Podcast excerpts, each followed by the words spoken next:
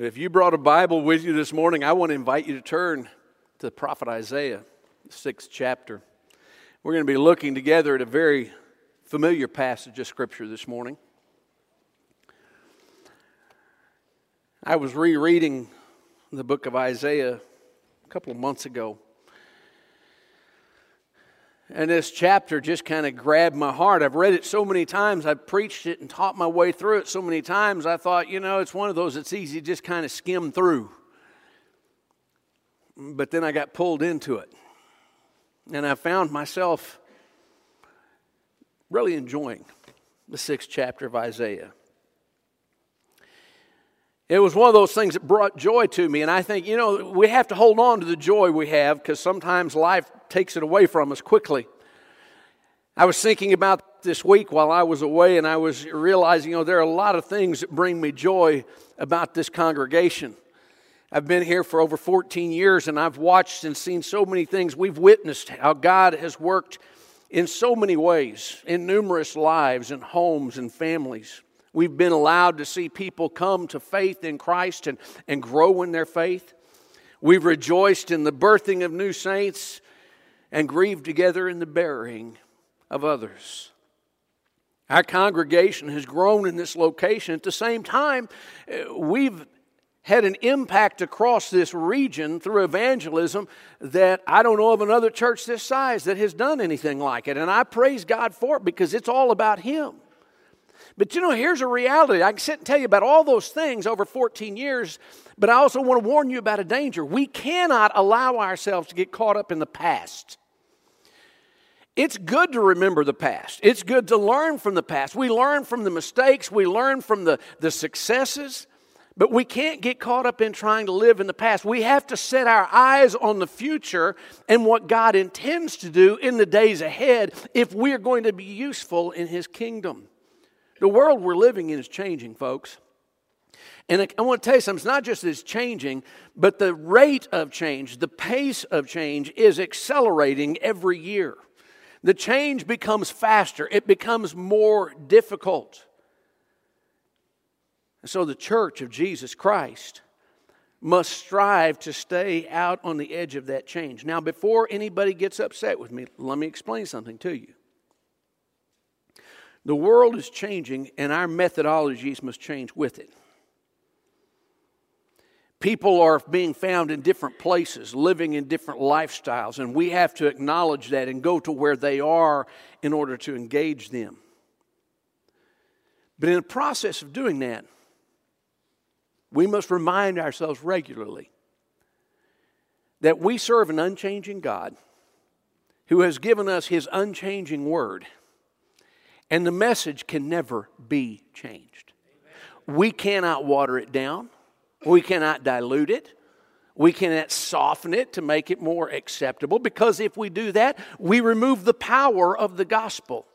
You see, the gospel is found in the message of Jesus Christ. That's where the saving power of God is revealed in our world today.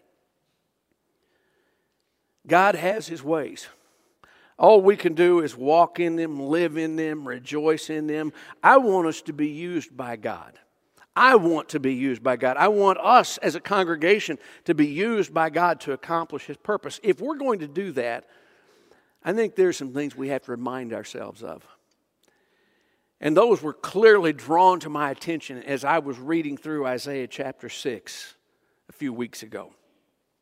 And so I want us to look at this chapter. I want us to read this chapter together. I, I know that when we do this, you're going to say, Oh, I, I know this chapter. I've read this chapter. Yes, you have. Many times. I promise you. But I want us to hear it. And I want us to just look at it this morning and remember three things that every believer needs to hang their hat on. All right? If you've got your Bible open to Isaiah chapter 6, if you can and will, I'm going to invite you to stand with me in honor of the reading of God's Word. We begin at verse 1, where the prophet records In the year that King Uzziah died, I saw the Lord seated on a throne high and exalted, and the train of his robe filled the temple. Above him were seraphs, each with six wings. With two wings they covered their faces, with two they covered their feet, and with two they were flying. And they were calling to one another, Holy, holy, holy is the Lord Almighty. The whole earth is full of His glory. At the sound of their voices, the doorpost and the thresholds shook, and the temple was filled with smoke. Woe to me, I cried. I'm, I'm ruined. For I'm a man of unclean lips, and I live among a people of unclean lips, and my eyes have seen the King, the Lord Almighty. Then one of the seraphs flew to me with a live coal in his hand, which he had taken with tongs from the altar. And with it he touched my mouth and said, See, this has touched your lips. Your guilt is taken away, and your sin atoned for. Then I heard the voice of the Lord saying, whom shall I send? And who will go for us? And I said, Here am I, send me. And he said, Go and tell this people. Be ever hearing, but never understanding. Be ever seeing, but never perceiving. Make the heart of this people callous and their ears dull and close their eyes. Otherwise, they might see with their eyes, hear with their ears, understand with their hearts, and turn and be healed. Then I said, For how long, O Lord? And he answered, Until the cities lie ruined and without inhabitant, until the houses are left deserted and the fields ruined and ravaged, until the Lord has sent everyone far away and the land is utterly forsaken. And though a tenth remains in the land, it will again be laid waste. But as the terebinth and the oak leave stumps when they are cut down, so the holy seed will be the stump in this land. Would you pray with me? Father, this morning I thank you and praise you for your word,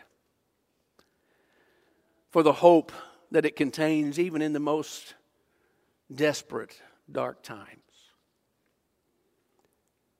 And Father, I pray now that as we look to this word this morning, in these few moments we have, speak to our hearts.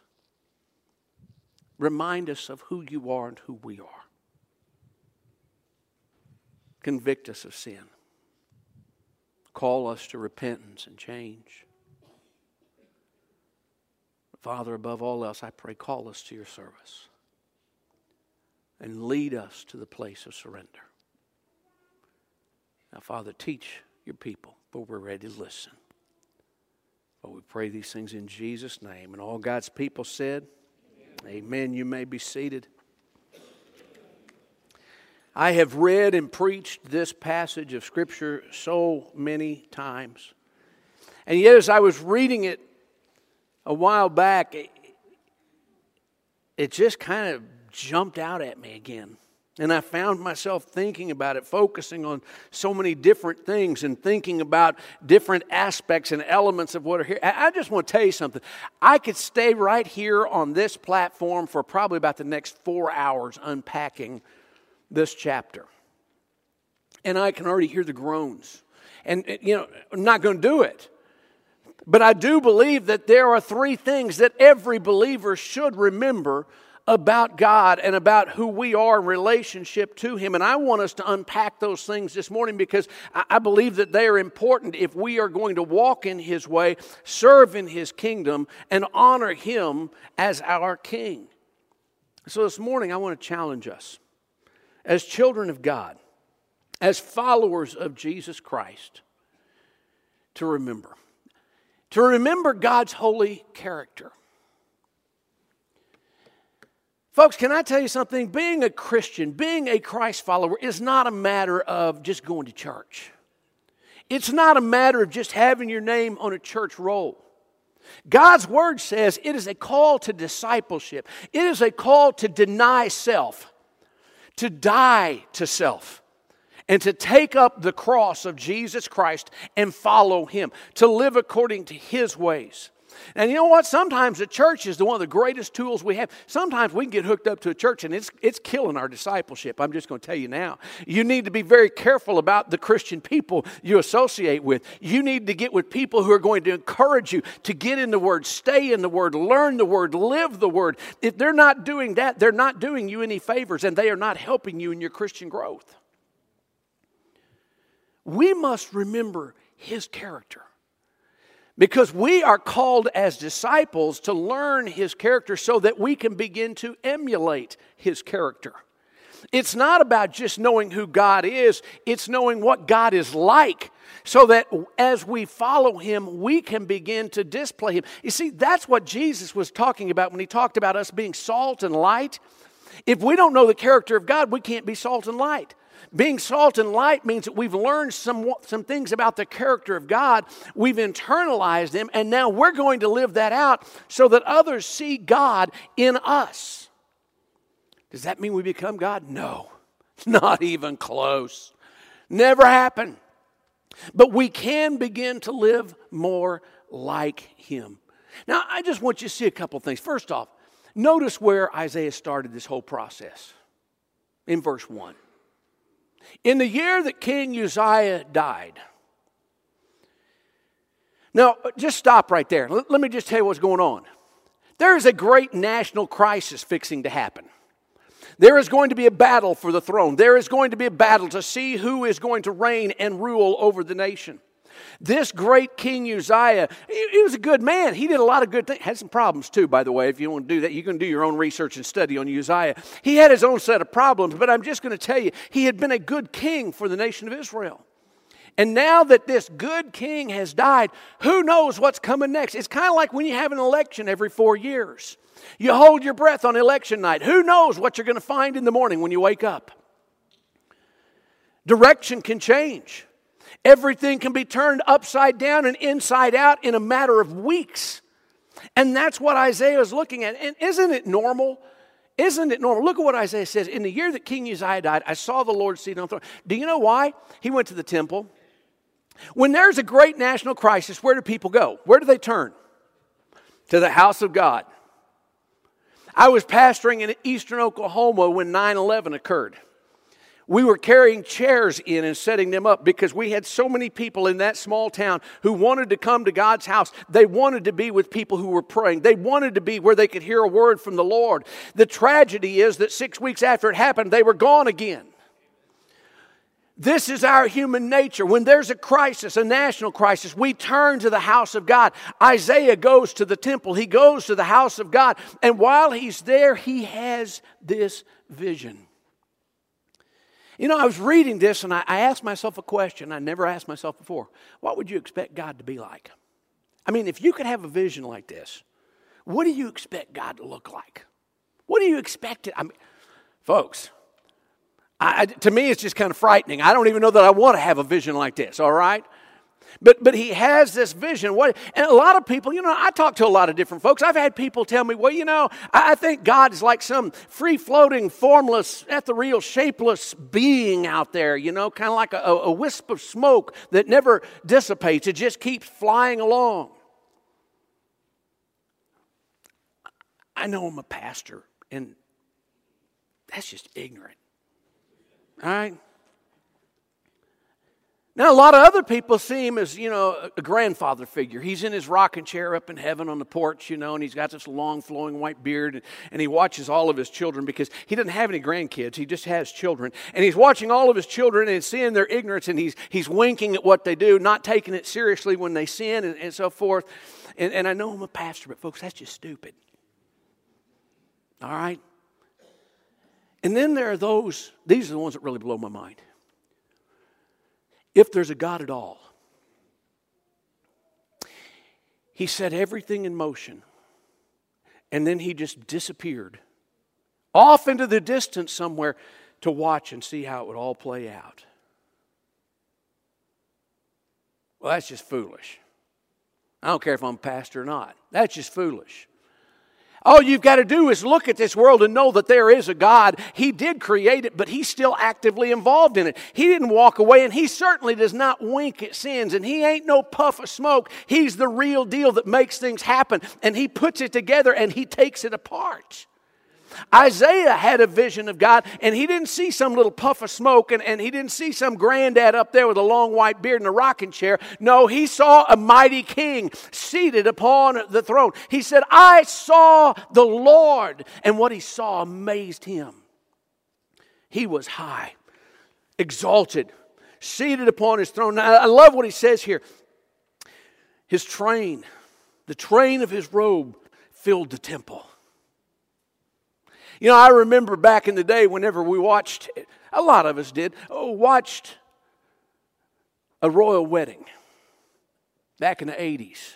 Y'all remember? Princess Di, Charles. Goofiest thing I ever saw in my life. But this woman had a train. I mean, if she had not had girls walking along behind carrying that train, it would have pulled her over backwards. Never understood somebody wanting to have that much cloth attached to them, but she did. And here's Isaiah talking about seeing this vision of God, and the train of his robe filled, listen, it didn't say it filled the center aisle.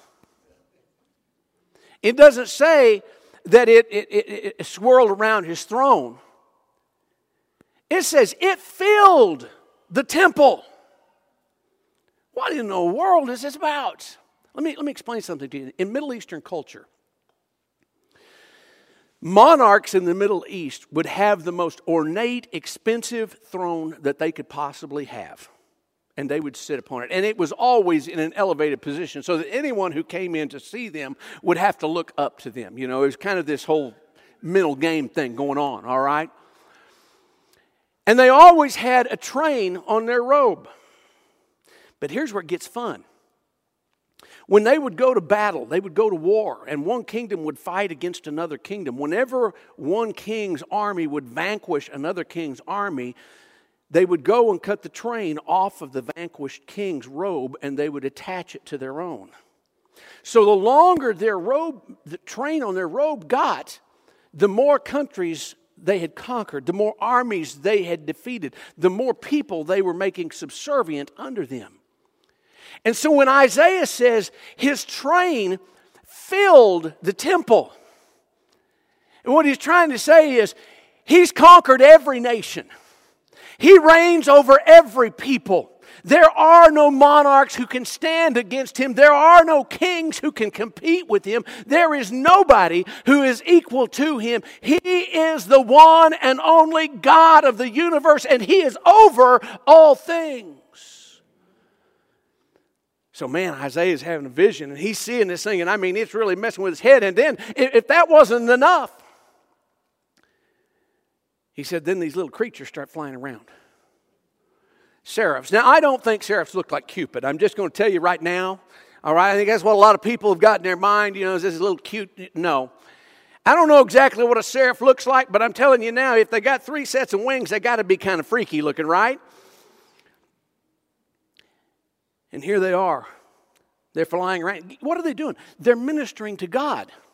They're worshiping Him. They are there to serve His bidding, to do whatever He desires to have done. And they have six wings. With two wings, they covered their face. With two wings, they covered their feet. With two wings, they were flying. And they are proclaiming out loud Holy, holy, holy is the Lord Almighty. The whole earth is full of His glory the angelic praise, the presence of God Himself. It's an earth shaking event. Isaiah says, Man, the temple begins to shake and quake, and, and, there's smoke filling the place. Wow. I just want you to understand something. You need to remember God's holy character.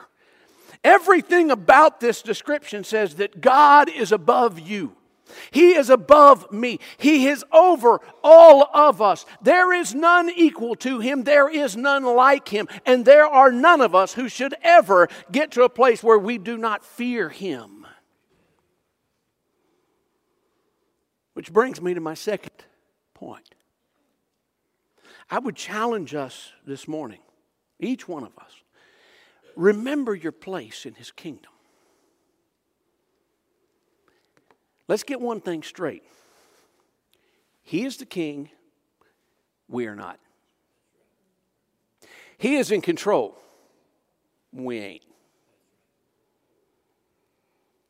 Sometimes we tend to act like we think we're in control. We're going to make the decisions. We're going to be our own boss. We're going to set the course. Friend, I just want to tell you something. If that's the direction you're taking, you are not walking toward God, you're walking away from God. God's presence brings an awareness of our weakness.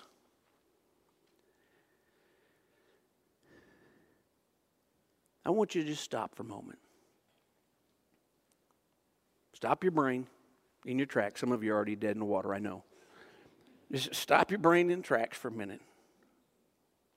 Go back. Do you, remember a time when you were in a worship experience and the presence of God was so powerful in that place that you just almost couldn't stand it? It felt like you were being lifted up off the floor, but at the same time, it felt like there was a tremendous weight crashing down on top of you. The tears came and you couldn't stop them. You, couldn't, you didn't even want to. You didn't care if anybody saw you crying. And you were filled with such joy just simply to be in the presence of God. Listen, when you have that type of an encounter with God, it is an amazing thing. It's a wonderful thing. But, don't you love that word? But with that type of an experience with God also comes a keen awareness of our failures. I love those moments. I love, I, I, wish that every Sunday morning was just one of those whoosh kind of glory bomb. I mean, he just bombs the place, you know? But the reality is, most of us couldn't live with it because we're carrying too much sin around in our lives. And when the Shekinah glory of God drops onto the place, when the presence of God overwhelms you, I want to tell you right now, my friends, if you are carrying sin around in your life, you become desperate to find a place underneath the chairs because you don't want God to find you. That's kind of where Isaiah was at. He sees this vision of God. He's made aware of, of the holy character of God. And then all of a sudden he says, Oh no. That's my translation of woe is me. Oh no. Verse 5 Woe to me, I, I'm ruined. I'm a dead man. I mean, it, it's dead prophet walking right here. I'm a man of unclean lips, and I dwell among a people of unclean lips, and my eyes have seen the King the Lord Almighty. See, Isaiah was of the line, he was a prophet, but he was of the priestly line. He knew the scriptures. He knew that a man could not look upon God and live. God's word says so. And here he is, and he says, I've seen him. I'm dead. No living here. I'm, I'm finished. Y'all go ahead and plan my ceremony. See, a sinful man cannot look on the holiness of God and survive that. But here he was seeing the one who is holy, holy, holy. By the way, I just want to point something out to you. When it says holy, holy, holy, I don't think it's just telling us that God is, is, is really, really holy, because I know that three is the number of completion. But I think this is also an indication that, you know what, where God is, God is. And the Trinity is there. The Father, the Son, the Holy Spirit, all three elements, each one of them is holy. He said, Well, you haven't got any proof of that. Well, you can go a little further down, and, and God says, Whom shall I send for us? Plural. I think Isaiah is seeing something that none of us even begin to understand or comprehend. It's overwhelming him. Because he knew as a teacher of the Word of God, if sin put man out of the garden, if sin led God to destroy the world by flood in Noah's day, if sin brought about the destruction of Sodom and Gomorrah, I can keep on going, by the way, here, folks, but I'm going to stop short so we can get done, all right? If sin can do all of those things, then we have no hope when we stand before God because each one of us is a sinful person. God's word is very plain. All have sinned and fall short of the glory of God. We are not above that. But then God did the most extraordinary thing in Isaiah's life. And I call it extraordinary because he did it in my life too. And many of you who are sitting in front of me, he's done it in your life as well. And we ought to rejoice together in the fact that He's done it, and we ought to be wanting others to experience it, and we ought to rejoice when God does it in somebody else's life because this is an amazing thing. Here's what Isaiah was reminded of that we too often forget. I want you to listen to me. I want you to, everybody's eyes up here. Here's what I want you to hear Salvation is of the Lord. We can use all kinds of methodologies. We can use all kinds of tools.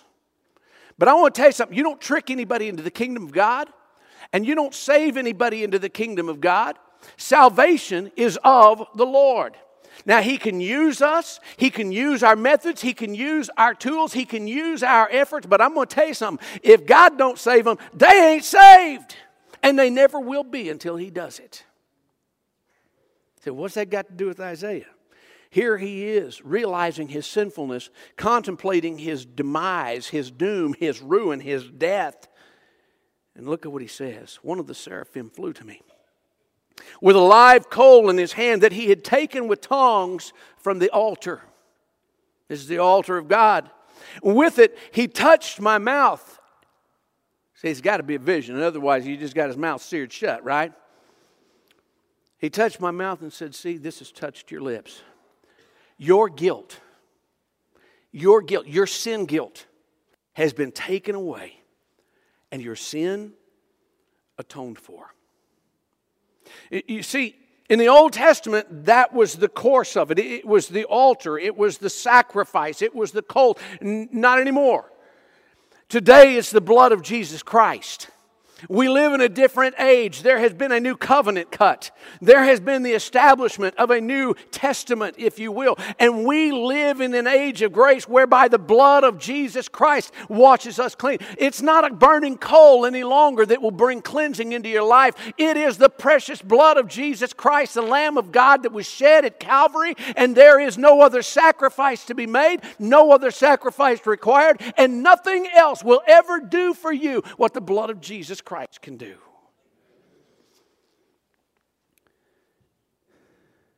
The messenger of God, this angelic being, this seraphim, comes and brings cleansing and purging to the prophet of God. Today, we go to Calvary, we go to the place of the cross. We go to that place where we stand together and we experience forgiveness and cleansing and hope and we find life. See, that's the entry point into discipleship. Is that cleansing moment. That's you say, well, no, that, that didn't happen for me. I didn't become a disciple for years. That's because you messed up. All right? The reality is the moment that you came under the blood of Christ and you experienced salvation and forgiveness, at that moment, in that instant, in that second, you were called to become a disciple of Jesus Christ. What that means is to follow him, to learn his ways, to get into his word and into his teachings and embrace them and, and, and take them in so that you can begin to live them.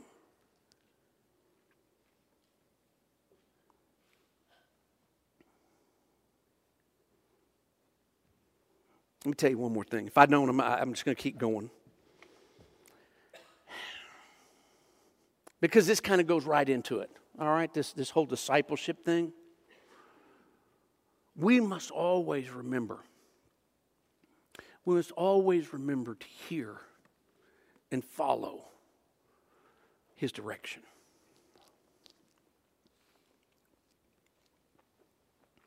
The world is going to try to give you options that don't exist. I hope you're hearing me.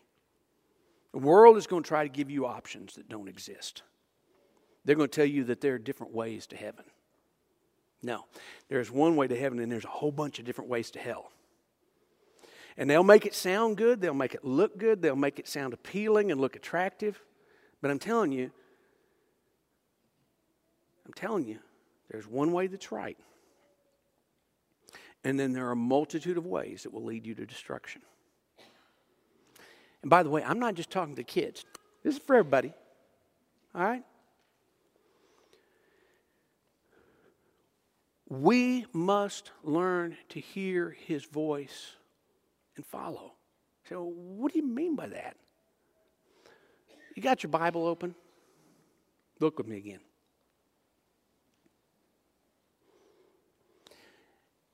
Isaiah has just received his cleansing. To put it into a common, a, modern vernacular, he's just experienced forgiveness. He's just experienced his salvation moment, if you want to call it that way. Okay? I mean, the Lord has just cleansed him, atoned for his sin. That's what it says here. And after that, man, I'm telling you, he is in tune with God. He hears the voice of God saying, Whom shall I send? Who will go for us? We're in the temple, folks. In this passage, we are in the temple. We are in the heart of Israel, surrounded by God's people. And yet, God is saying, I can't find anybody. Whom shall I send? Who will go for us? What a frightening thought that God could come inside his house with his people and say, There's nobody here I can use. Isaiah piped up. Here, here am I. Send me. He heard. He responded. Now, this is where I love Isaiah. I love finding Bible characters that are like us. Okay? And Isaiah is like us. He, he heard the message and he said, Oh, yeah, I'm in. And then he said, Wait a minute, what's that going to require? He did. Look, this is exactly what happens. He says, Send me. And so God tells him, Go tell this people. Be ever hearing, but never understanding, ever seeing, never perceiving. Make the heart of this people callous, make their ears dull, close their eyes, otherwise they may see with their eyes, hear with their ears, understand with their hearts, and turn and be healed. Now, first off, I want you to understand God is not telling Isaiah, be a lousy preacher. Be a lousy preacher so that they won't hear or see or turn. That's not what he's telling them. What he's telling Isaiah is they're not going to turn. They're not going to listen. They're not going to see. They're not going to hear. They're not going to repent. If you think Noah had it bad preaching for 120 years and never seen a single convert, Isaiah, get ready because your ministry is going to parallel his right now. Now, I just want to tell you something. When God calls a young man to preach or calls someone to ministry, the last thing you want to hear is God's calling you to ministry for the rest of your life so that you can see nothing happen. That's not what I bargained for, God. Verse 11, Isaiah says, For how long, God? How, how long are you going to make me do this? I said, Yes, don't make me regret it, God. How long do I have to keep doing this? And I want you to see God's answer. You see, it's not about what you see, it's about what I'm doing. Isaiah, be faithful. You proclaim this message until the cities lie ruined and without anybody in them, no inhabitants. You do it until every house is emptied out and left deserted. The fields have been ruined and ravaged, and there are no crops. You do it until the Lord has sent everyone so far away that the land seems to be utterly forsaken and empty. There'll be a few people there. No, a tenth remains. This land's going to be laid to waste.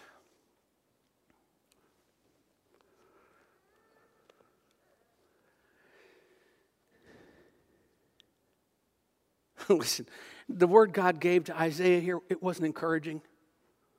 It wasn't hopeful. It wasn't filled with optimism and hope and, and encouragement. It wasn't an easy calling.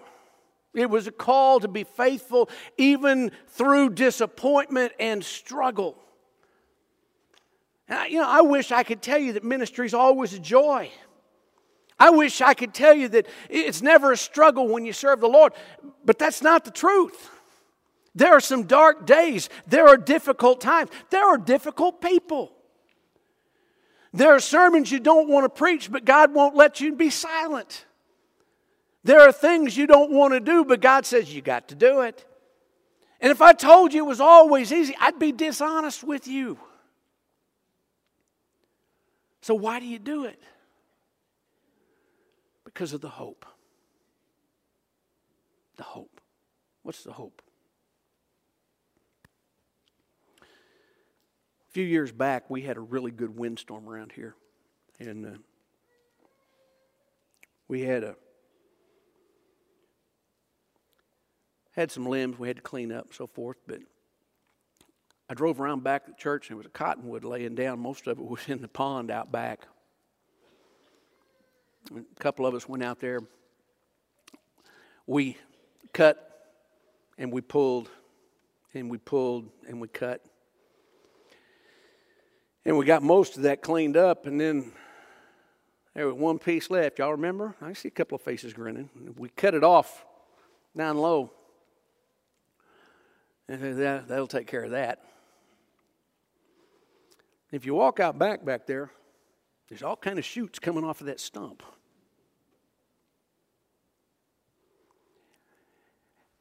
And I don't want to cut it out of there because it serves to me as a reminder of the end of this chapter. Because here's what God told Isaiah As the terebinth and the oak leave stumps when they're cut down, so the holy seed will be the stump in the land as long as there's life there, just a little bit, it's going to come back. Now, folks, I know sometimes we struggle because it seems like we're doing, we're, we're doing, we're serving, we're going out there, we're stretching ourselves, we're, we're, we're trying to do the things we think God is leading us to do. And, and yet there are times when, man, we, we can come together and we rejoice because we hear that God has done something. He's moved in a mighty way. You've witnessed it, you've been a part of it. It's exciting. We're pumped up about it. Then there are those other days. You know the ones I'm talking about, where you want to give up and you want to quit you want to say it's useless. The world's changed. People don't care about hearing about Jesus anymore. And I, I, I want you to just remember something God is faithful.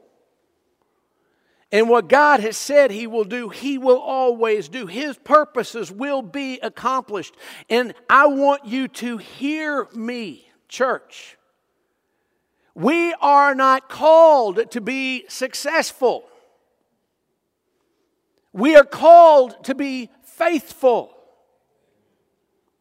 If we are faithful, that is the divine measure of success.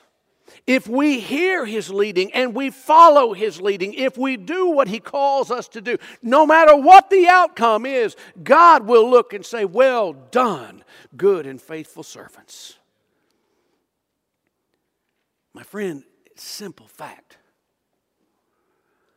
that God is on the throne. He always has been, He always will be.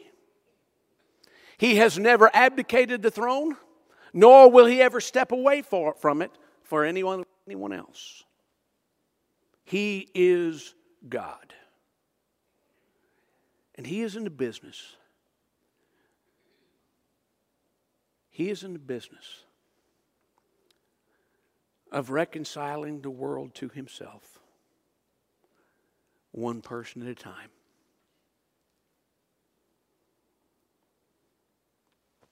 He did it in my life.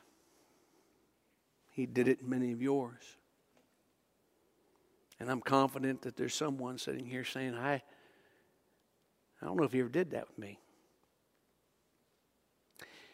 Lucky you, today can be your day because He is in this place and He stands ready to extend to you forgiveness and eternal life if you will come to Him in repentance and faith. Say, well, that all sounds good, but I'm not sure how that works, and I'm not sure what it all even means. That's okay. That's why we're here. We want to help you understand that. We want to help you take those first steps, not so you can become a statistic in a church book or on a church roll, but so that you can become a disciple of Jesus Christ and a part of the kingdom of God. You need that relationship? You need a fresh start, a new beginning. You, you need to go a way you've never gone before today can be your day. In a moment, we're going to stand together and we're going to sing. And if you need that relationship, I want to invite you, come take me by the hand and tell me. I will not embarrass you, put you on the spot, call you out by name, or do anything else like that. But I'd love to visit with you about how you can become a child of the King today. Brothers and sisters in Christ, how's your walk as a disciple? Are you just satisfied to be saved and sit? Or do you realize that you have been called to service? Maybe it's time to get back into growing in our relationship. Would you let Him do something with your life? What do you need to do? What's He calling you to do? Hey, this is a novel idea. Hear and follow His direction. It might just change your life if you have a meeting with the Almighty God upon His throne. Let's bow our heads together in just a moment, we're going to stand together and sing a song of, of invitation, of commitment. I, I just want to invite you. I want to invite you to respond to whatever the Lord might be saying to you. Maybe there's a sin issue. You, you need to get it right between you and Him. You can talk to Him about that where you are. You can come to this altar if you just want to come to an altar and pray. You want someone to pray with you? I'd be happy to meet you right down here and pray with you. Maybe you need a relationship with the Lord. You know that you do. You've been battling against it. Maybe the Spirit of God has been calling you, prompting you. You know that there's something more and you're missing it. And you want to try it. You want to, you want to taste it. You want to see what this is all about. I just want to invite you. Come take me by the hand and say, Pastor, I want that relationship. I won't embarrass you, but I want us to, to discuss and work our way through this together. See, this is not just about saying an easy prayer. This is not just about walking down an aisle. This is not about shaking hands with the preacher. This is about having a face to face meeting with the Almighty God. This is about trusting in His Son, Jesus Christ, the only way of salvation. If He's calling you today, if you're hearing His voice, I plead with you. Hear Him and follow His direction. Father, I thank you this morning for your word. Lord, how challenging it is to, to know that there are going to be those seasons of ministry that seem fruitless, that seem empty. But your will is always being accomplished. And so our calling is to follow, to be obedient, to be faithful, to do what you've called us to, and just trust you for whatever the outcome is going to be. Father, that's my prayer today that we would be that people. That we would walk in your way. We would trust you. We would follow without hesitation. Lord, I know that there's someone in this room who doesn't know you, someone who needs a personal relationship with you. I pray for them, Father, right now in this moment, that your Spirit would simply give them no peace. Begin to work in their hearts, massage them, draw them, convict them, but bring them to the point where they have to make that choice, Father, to follow or to turn away. And Father, I pray for my brothers and sisters.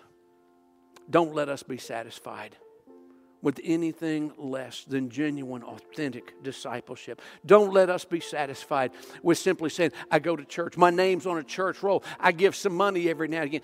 That's not enough. Father, you want our hearts, you want our lives. I pray that today you would drive that home hard. Drive that home in our hearts. Father, I know people come into this place, they bring all kinds of baggage, they bring all kinds of stuff. Today, I pray, Father, that it be laid at the foot of the throne, that we would trust you and walk away. Father, have your way in each life. For I pray this in Jesus' name. Amen.